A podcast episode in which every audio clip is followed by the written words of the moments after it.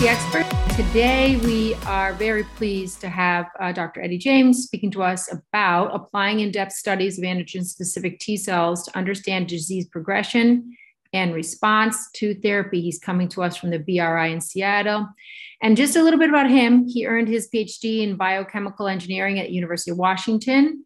After an inter, uh, internship at Zy- Zymogenetics, he joined the BRI or the Benaroya Research Institute to manage their tetramer core. And he currently uh, is leading several projects related to the role of epitope specific T cells in autoimmune diseases.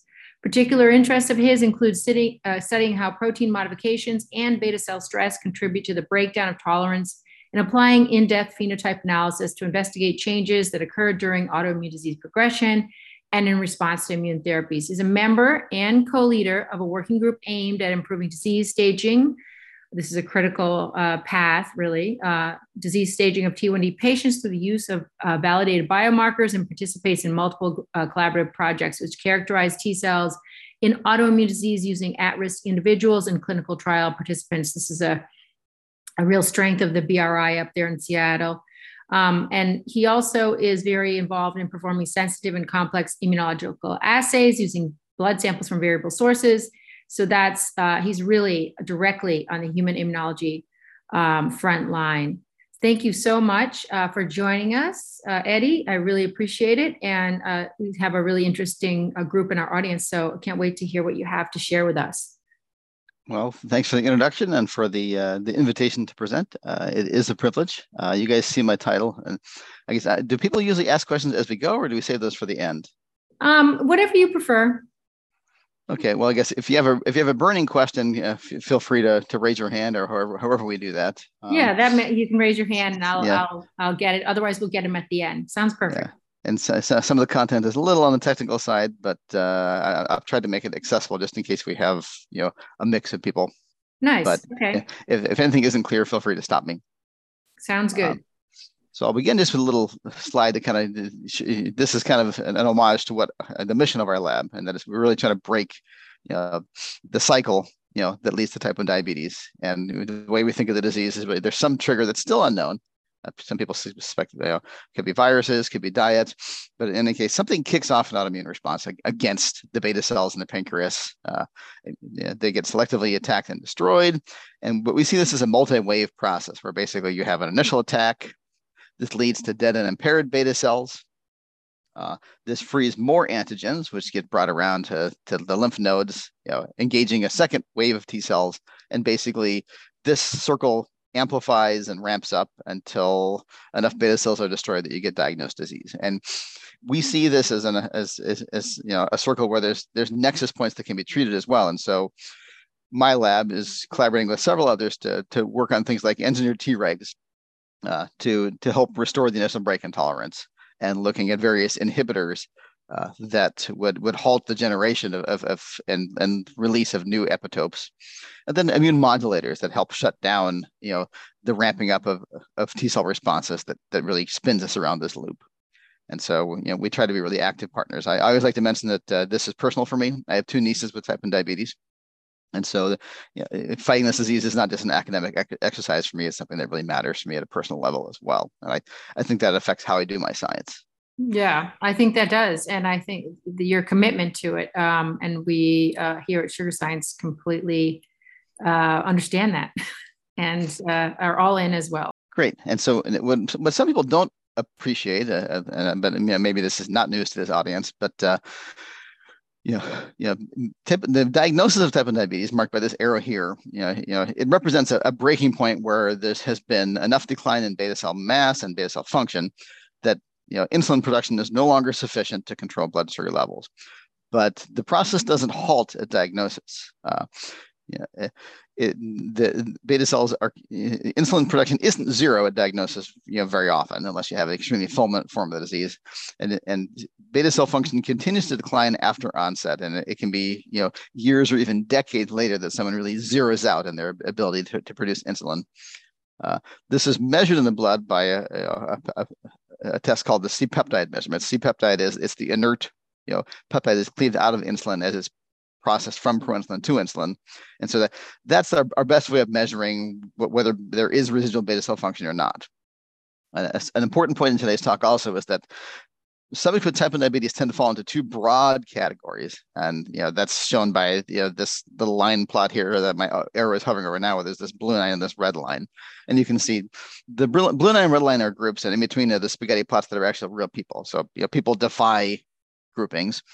But, you know, in concept, there's people that at diagnosis seem to rapidly lose their residual beta cell function. And there's people at diagnosis that uh, tend to maintain it for quite some time before it finally tapers off.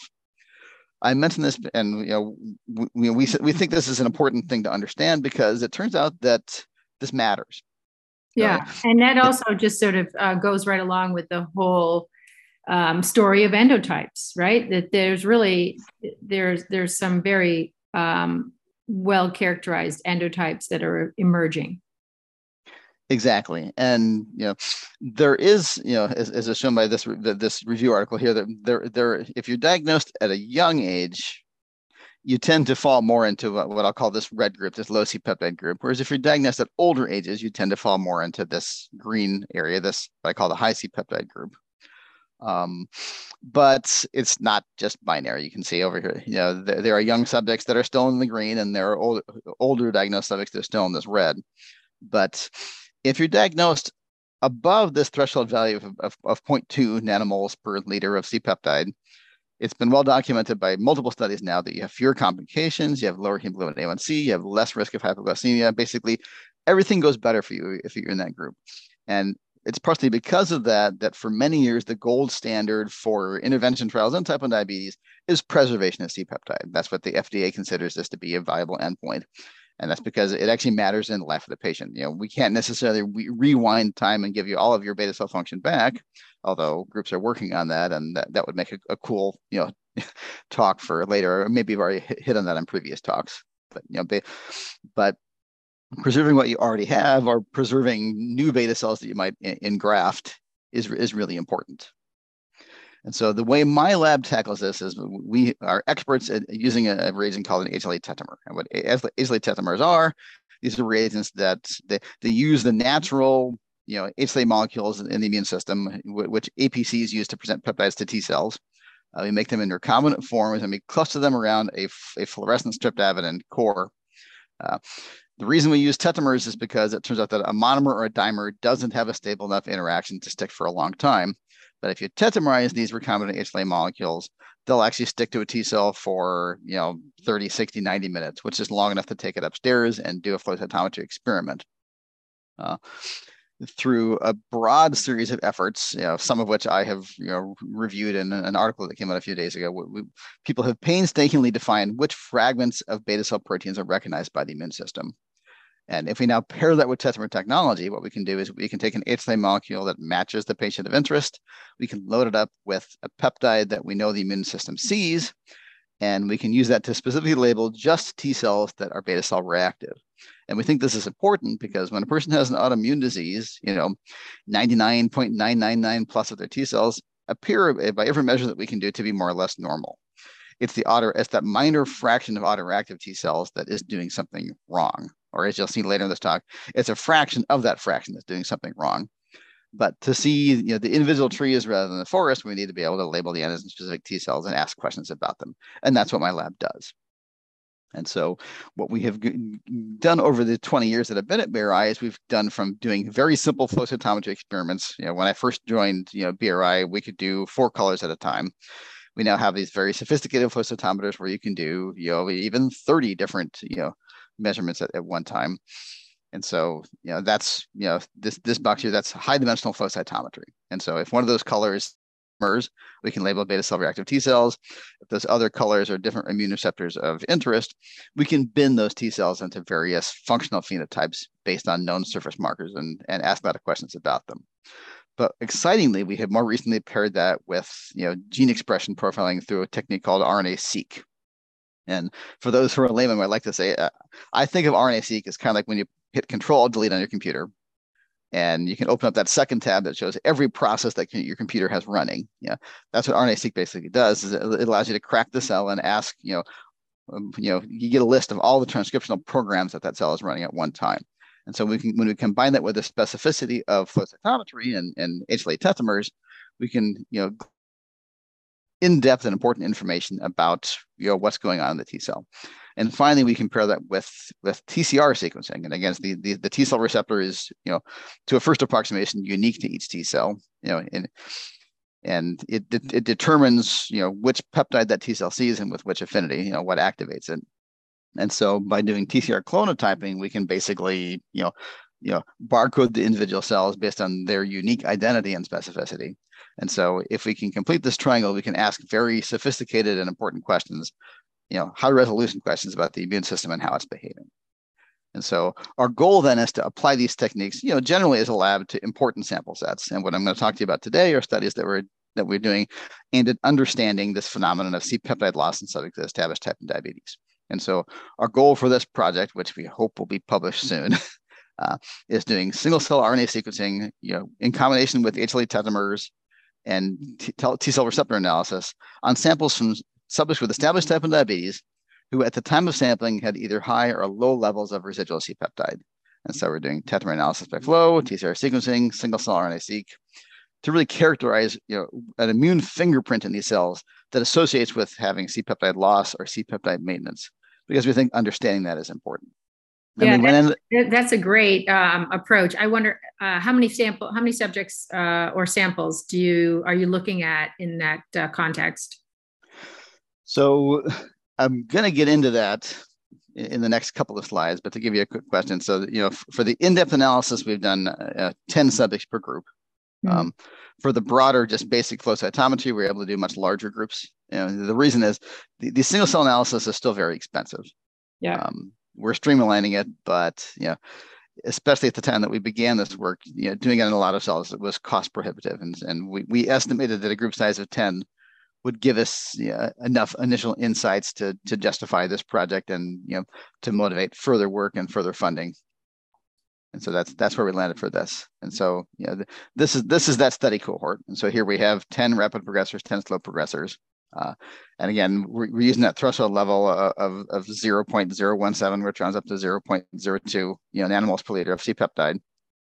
And we to define people as rapid progressors, we wanted them to have lost you know, measurable C-peptide, you know, being you know, below this measurable threshold within you know, a, a, relatively you know close time to diagnosis. And so the, all these subjects were had an average of you know 2.8 years from diagnosis, and they had already lost basically all, all their measurable C-peptide. So kind of an extreme group.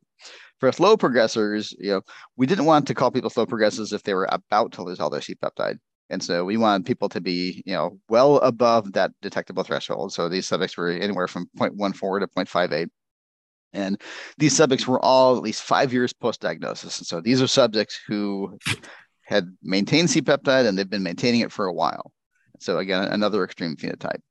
And so our hope was that by comparing these subjects that we gain some important insights about how antigen specific T cell responses might be different in subjects that rapidly lose their C peptide versus those that are able to keep it for a while. Because again, these are subjects that tend to do, you know, really badly and have, you know, very brittle diabetes, like my older niece, or who do better and have an easy time, you know, with glycemic control, like my younger niece. And so we began with just some very basic assays, you know, unsophisticated assays, just, just to make sure that there that there weren't just, you know, simple, easy to detect differences between these two groups. And so we took a well-described panel of HLA class one tetramers shown here.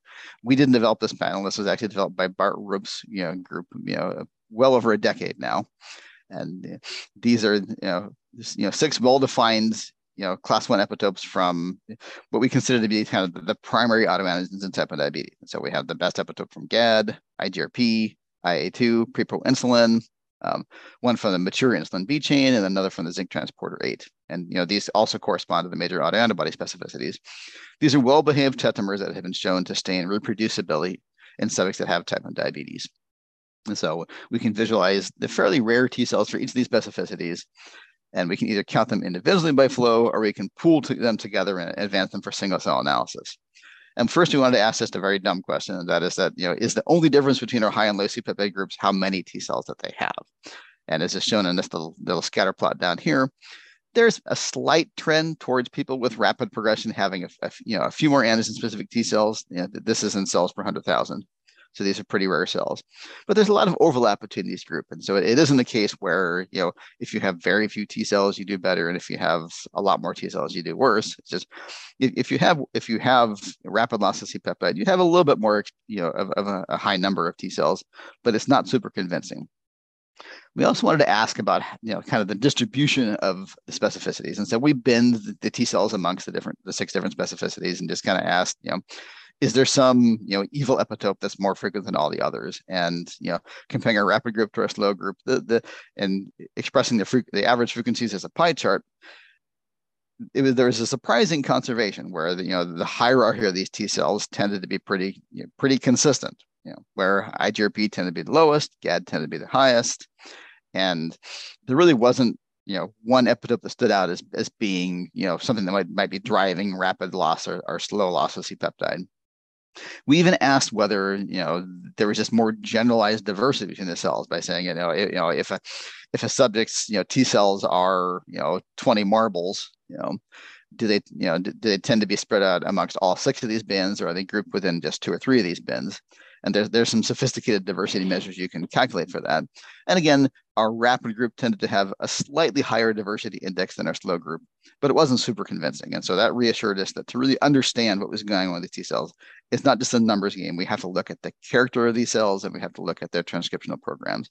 And so that's exactly what we did. And so we turned the crank on our single cell RNA sequencing pipeline, where basically, again, we stain cells with tetramer, we stain cells with a a panel of well-described uh, surface markers to, to, to, aid us in classifying those cells. And basically, we sorted single cells on, onto plates using an in-house system where we could simultaneously, you know, entrap these cells and, and send them for, you know, RNA-seq analysis. We can assemble their, their, their T cell receptors, and we can we can capture their surface marker expression for all of ours of interest, and we can cross-index all three of those data types and ask questions about what differentiates our slow and rapid groups. And to make a long story a little bit shorter, what we found, you know, is that you know what was the most interesting in these data sets was it was actually their their overall single single cell RNA sequencing profiles. And I don't know how acquainted this audience is with single single cell RNA sequencing data, but the the, the there's thousands of parameters that you get out of the single cell RNA data set, and that's that's something that's it, it's difficult to wrap you know a, a mind around. It's this huge matrix of values. Yeah, but uh, there are these projections called UMAP that basically it it it it, it takes this highly dimensionalized data and it projects it onto a, a planar surface so that you so that where, where each spec is an individual cell and it uses you know these UMAP parameters to help define you know relationships between these cells, such that if if two cells are close to each other on these UMAP projections, they have highly similar properties. If they're far apart from one another on these UMAP projections, they have very different properties. And then the program it then defines the reasons on this UMAP as clusters, where clusters are basically T cells that are near enough neighbors to one another that they share phenotypic traits. And so that's exactly what our analysis platform does. And so it took, you know, you know the, the thousands of cells that we obtained by single sorting cells from these higher C-peptide higher, C-peptide low subjects, and it sorted them into this, this UMAP landscape of T cells and, and, it, and it clustered them. And what really came out of this is that you know there is the you know there's these distinct you know phenotypic clusters of cells, and of course the next task then is to figure out okay what do these clusters mean, and so you know the way we really grapple with that is doing things like overlaying what we learned from the protein expression onto these cells. And a, a, a, good marker that we like to look at are, are, are things like you know CCR7 and CD45RA because these are markers that allow us to tell how antigen experienced a cell is, and so that that enables us to kind of draw you know a, a, a, gradient on our on our cell from more differentiated to less differentiated T cells. And looking at CD45RA and CCR7 expression, what became clear to us is that you know, so this upper corner here you know, is, is a is a is the, is the least differentiated area, and this lower quadrant here is, is is the most highly differentiated area. And what stood out, out to us is interesting is that you know if if you if you look at this like a, like a kind of a developmental stream, what we can see is that you know from the most naive state, there's this upper path, and there's this lower path of differentiation, and that was very interesting to us. Uh, we looked a little bit further at our markers. Uh, I'll advance here to the next slide. And you know, one thing that we looked at was you know the markers KLRG1 and, and TIGIT are exhaustion markers that that, that tell you uh, that a T cell has basically become burned out and become inert. And previous studies have shown that if exhausted T cells seem to be protective, you know, in, in autoimmune diseases. And what we saw then is that, you know, there definitely is kind of, you know, this upper branch and then this lower pool here seems to be kind of a, a path towards exhaustion whereas the, the, the lower branch in the central region seems to be a more non-exhausted path. And so there seems to be this fate where a T cell starts, you know, at this point being non-differentiated, and, it can, and it, can be driven along one or two paths. It can be driven along a path that become a fairly inert, exhausted cell, or it can be driven along a path where it can come to rest as more of an effector cell, or there seems to be this reservoir you know, in between the two paths. And so we, those are phenomena that we wanted to zero in on. And so this kind of shows that that you know that same cartoon that we, we seem to have this a, a exhausted path and this effector path and this is held up by other markers and so we, if you look you know, at, at th- things like like granzymes you know and chemokine receptors that that seem to illustrate more of a you know effector like cell if you look at eh, you know molecules like lag3 or EOMES that, that seem to signal more of, a, of an exhausted signature there definitely is, you know, basically two different fates where these cells can come to rest, you know, exhibited by different clusters. And so, of course, the, the next obvious question is, okay, we have these different cell states, anywhere from naive to exhausted or, or effector cells, or this weird reservoir state. Um, what differentiates our high and low uh, low C peptide group? And what we saw then is that you know there's this exhaustion axis, you know, this EOMES axis, and it's hard to see in this in this plot. Uh, we have blocks here that, that represent um, higher C-peptide low, but it, uh, I'll digest this for you in this in this next slide. What we saw is that you know if, if we take a look at the cluster proportions between our, our high and low groups, uh, we can see that our C-peptide high group versus C-peptide low groups, they, they differ with respect to these three key clusters. And what this really boils down to is that you know, our more you know, exhausted clusters seem to be overrepresented in our C-peptide high group, like this this cluster eight. Whereas there's these there's these, there's these bad clusters, this cluster seven and cluster one, that seem to be overrepresented in our low C-peptide group. And so this really shows that there, there really are these good guy cells and these bad guy cells that seem to differentiate C-peptide high from C-peptide low, which I thought was pretty fascinating. Mm, that is. And so we can also recapitulate this by using a previously published module called this EOMES module. And again, in our slow progressors that maintain the C-peptide, we have this very high level of this EOMES exhaustion module, whereas we have a, a, lower, you know, expression of that module for our rapid progressors. And so the story really seems to be holding up that there really that these there's these two developmental fates you know, for autoreactive T cells. And if your T cells get pushed in the wrong direction, you do worse.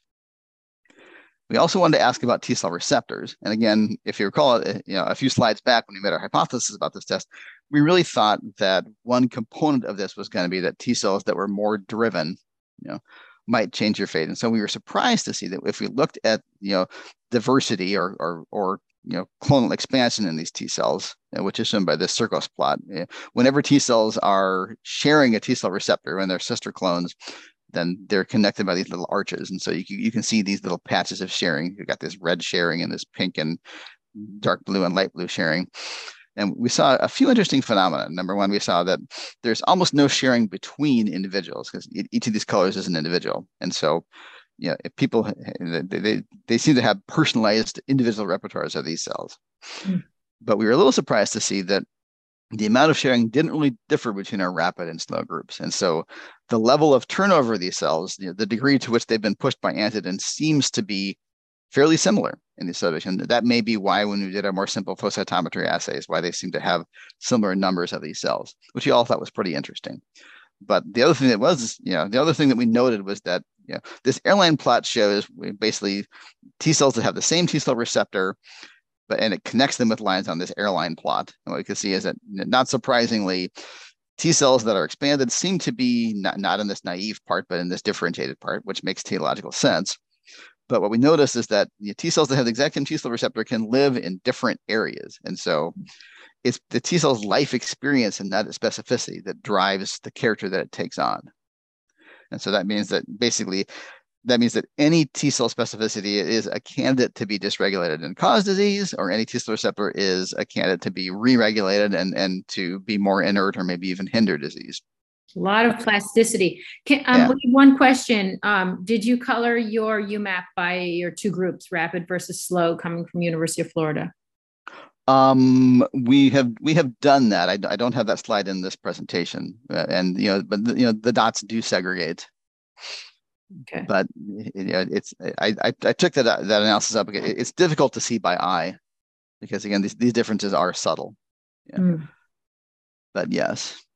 Okay, and so kind of where we've landed you know, as far as our conclusions from this study is really that you know here you know based on the single cell analysis, what we have seen is that you know there seems to be two distinct, distinct development, developmental trajectories that that that that that T the CD8 positive T cells that are autoreactive can take on, and this third kind of reservoir state that we're kind of interested in, and that increased you know exhausted phenotype is associated with higher residual C peptide.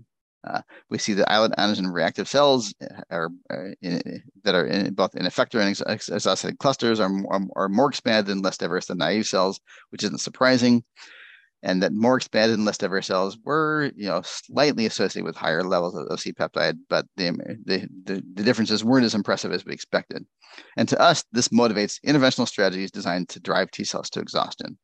And so in, in the last few minutes, I want to talk about kind of what we're doing to work on that. And so for our ongoing work, we're getting T cells from patients that are being studied and at risk subjects that are being treated with a drug called teplizumab. Teplizumab is an anti-CD3 antibody uh, that's basically designed to you know deviate T cells to a less pathogenic phenotype.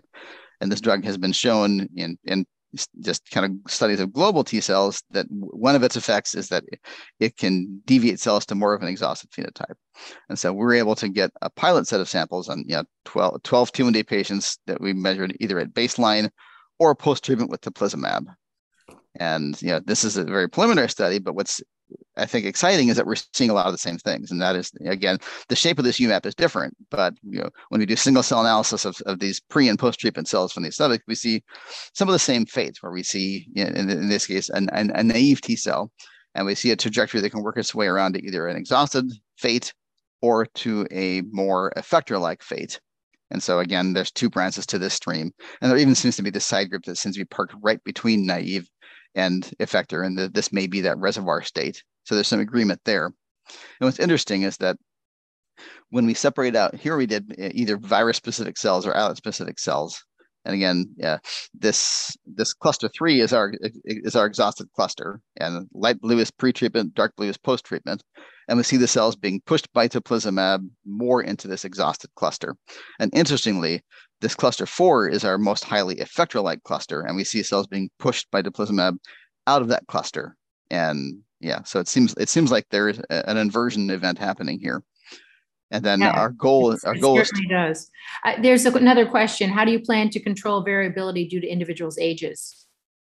Um, so that's difficult. Um, the way we're trying to grapple with this right now, since our N is really low, and since when you're looking at clinical trial samples, you have to take who you can get, uh, yeah. and that is that we're we're trying to basically um, use use mathematical modeling to regress that out of, of our of our signal. Mm-hmm. But that that is a challenge. And that's and that, that's the biggest problem with these low end type studies is I mean again, you know, when you're talking to TrialNet trying to get samples, you know, 20 samples seems like a lot, but then when you sit down to actually do an in-depth analysis, 20 samples doesn't seem like much at all. How what would what would pave the way for getting more samples? I know obviously the um, T1D exchange was um, you know working in that space to try to connect people with trials, et cetera. But how how could you really expand that uh, pool of participants?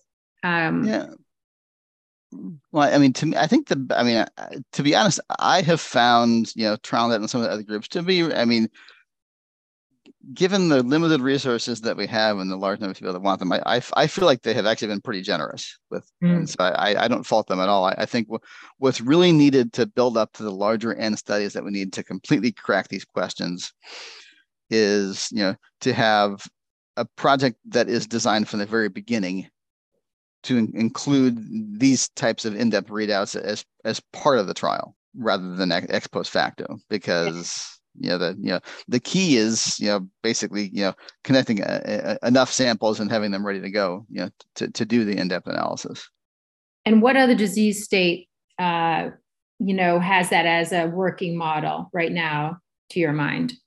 Any? Um, I mean, if, in my experience, the gold standard is rheumatoid arthritis. Yeah. Where say. we're we, yeah actually we're just about to publish a paper where we we followed you know you know antibody positive individuals and in RA it's an antibody called CCP which is an anti you know cyclic citrullinated protein antibody that you know like when type like type 1 diabetes it precedes you know diagnosis by about 10 years um, and you know there was you know this this robust multi-year funding to, that allowed collection of, of samples from these at-risk subjects at, at multiple time points over a three-year period and then we were we were able to do you know tetramer analysis and you know antibody analysis and other omics analysis on that grid of, of samples for a fairly large n of subjects. I think it was something like 40 subjects per group. Hmm. Is that driven? Was that an NIH driven grant? Um, it was actually a a private company. yeah, which is why we invite industry to these talks. Mm-hmm. so we'll see what happens. Um, okay, yeah. Sorry to get off on a segue, but I do oh. think that's a very important point because I've heard it a few times that you know the samples are so precious. How can we get more of a you know a, a flow coming in to these new um, to be to be looked at in these new ways. Yeah it is. And i'll, I'll toggle ahead just because that was pretty much my last slide. Um, okay. and so you know parked up here with my acknowledgments. And so i, I do want to give props to my you know post you know, formerly postdoc now staff scientist Hai Nguyen that did all the hands-on work as far as doing the tetramer staining and sorting out these cells. Uh, and Gabrielle Blanek, who first implemented this class one panel when, when she joined the lab. And then, of course, our genomics core, our systems technology. Yeah, this whole pipeline was done by Peter Linsley and Alex Hu is the one that actually did the analysis for this project. Uh, samples were selected by our BRI interventional immunology program led by, you know, by Cate Speake and Carla Greenbaum. And then, of course, our clinical core and my other co-investigators that uh, have done this work. And yeah, now I can release you guys to ask uh, more questions if we hadn't haven't hit on them all. yeah, no, fantastic. That's great. That was really interesting, and um, I, we gave a shout out to that new paper you talked about to the to our wider audience. Hopefully, people will pick up on it, take a look at it. Feel free to um, you know unmute yourself or raise your hand, and I will unmute you if you have any questions here for Dr. James. I mean, in terms of sort of this tetramer work and the work that you're doing to really kind of dive in to specify what's happening during the prodrome. What's happening over there in Europe? Um, INNODIA is sort of, you know, they've got the UK Biobank. I know, you know, Tim Tree's heavily involved in the T cell world there. Uh, are they are they going after this with the same? I don't want to say fervor, or but you know, in the same way as uh, you guys are doing this in your laboratory?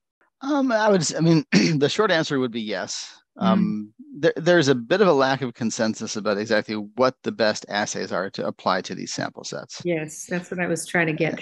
yeah, and that you know that becomes difficult. I mean, there and it's because there are there are pros and cons, you know, to any assay. I mean, it's, you know, something like an ELISpot. I mean, you know, people wouldn't have been enthusiastically doing ELISpots for the past, you know, 25 to 30 years if they didn't tell you something important, you know, and they do.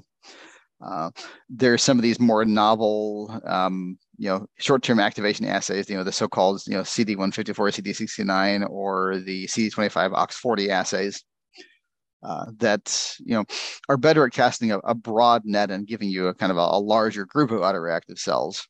Uh, but you know, the cells that come out of them maybe aren't quite as as cleanly positive as something like a tetramer. And so, you know, it's it, it becomes a difficult proposition to decide, you know, what's the best assay. And yeah, to be honest, maybe that's even the wrong question because you know there's the old saying that you you you can't let perfection be the enemy of the good. And I think there are some degrees to which we kind of wring our hands and say, okay, we, we don't want to waste these samples until we have the perfect assay. Yeah, but well, you're never going to have the perfect assay. At some point, you just need to crack the vials. You know, use the best assay that you have, be as smart as you can, and you know, learn learn what you can. But how, yeah. how might the the the bigger uh, how might the role of bioinformatics uh, and ultimately like AI come in to look at these heterogeneous assays in new ways? Is anybody doing that, or is that something that might be done in the future? I think that there there is room for a lot more creative analysis than what we have been done so far. And again, you know, I'm so I'm I'm I'm pleased by what I've seen in the field as far, you know, not only our bioinformatics department, but you know, other high-level programs ac- across the U.S. and around the world have are doing an, an, increasingly good job at you know getting the immunologist and the bioinformatician in the same room and and more and more speaking the same language. Yeah. Uh, but you know, you know, at the end of the day, we you know we use the analysis methods that are you know available and vetted, you know, to analyze our data sets, and then you know, if that reveals you know a you know a, you know a useful insight, then you know we publish it and, and follow it forward with more mechanistic studies, or you know maybe, maybe it inspires you know the the development or, or, or testing of, of another of a, of a drug if you're really lucky. And then although in theory that data could be reanalyzed later or meta-analysis could happen I, th- I, th- I, think we need to do better at that. I think i think that you know follow-up analysis and meta-analysis is pretty important. Yeah I, I, see I see a hand up. Yep and here's yang. Uh go ahead unmute yourself yang guy. Hi eddie. Hi. As you know you said is a fraction of cells are autoreactive so they're very minor small percentage which make it technology really not that friendly for most of our immunologists. Is there any way you guys are thinking how to improve uh, this, make it more friendly, repro- reproducible for different labs? I mean, that's that's something that we're working on. And again, I mean, you may be aware that we, you know, you know, when we implemented this HLA class one, you know, tetramer assay in, in, our lab, one of the, one of the first things that we did is we cooperated with five other labs to do multi-center testing of that assay. Yeah, and you know, the unfortunate truth was that you know at that time, you know, we didn't see you know really tight technical you know consistency uh, of those measurements across the five labs. Um, I can tell you that we we've learned from that study, and we're, we're about to submit a, a study, a, a, class two tetramer validation that we did, where we actually see much tighter replicates. And so I, I think you know some of it boils down just to having you know you know reliable reagents, you know, you know, rigorously, you know, written SOPs and understanding what causes variation. So I, I think that we're much closer now than we were five to 10 years ago at being able to teach other labs to, to do these assays really, really well. And you know, an, example of that would be, you know, I, I you know, I had, you know, a, visit, you know, a visitor in my lab from, you know, Chantal Matthews in you know, Lut Overbergh's lab, you know, the heart of INNODIA, if you will. And you know, she basically spent the summer in my lab learning how to do tetramer analyses our way, and then she went, you know, back home and ended up, you know, doing a, a major chapter of her dissertation you know, on you know, on some tetramer work. So it's it's becoming exportable. Yeah, so, that is, that's yeah. that's just an amazing um, yeah. shared resource when trainees can actually go to places, you know, and learn from. I, I guess I say from the masters, you know, of who how how they do certain things, and then bring it back and incorporate it in their own group. It's, yeah, and, and yeah, and AAI has things like travel for techniques, and so I would say that I mean, if this is something that you feel like is essential for you to do what you want to do, um, yeah, send someone to my lab and I'll teach you. I don't, I don't mind. I mean, that's we're we're a community, right? I love that. It's very good. Keep up the uh, um, amazing work up there in Seattle. Stay safe from all the smoke and um, can't wait to hear um, or to look for that new paper that's uh, coming out of your lab. Really appreciate all you're doing in the field. Well, thanks. And thanks again for the opportunity to present. Great. Those who, those who attended, thank you.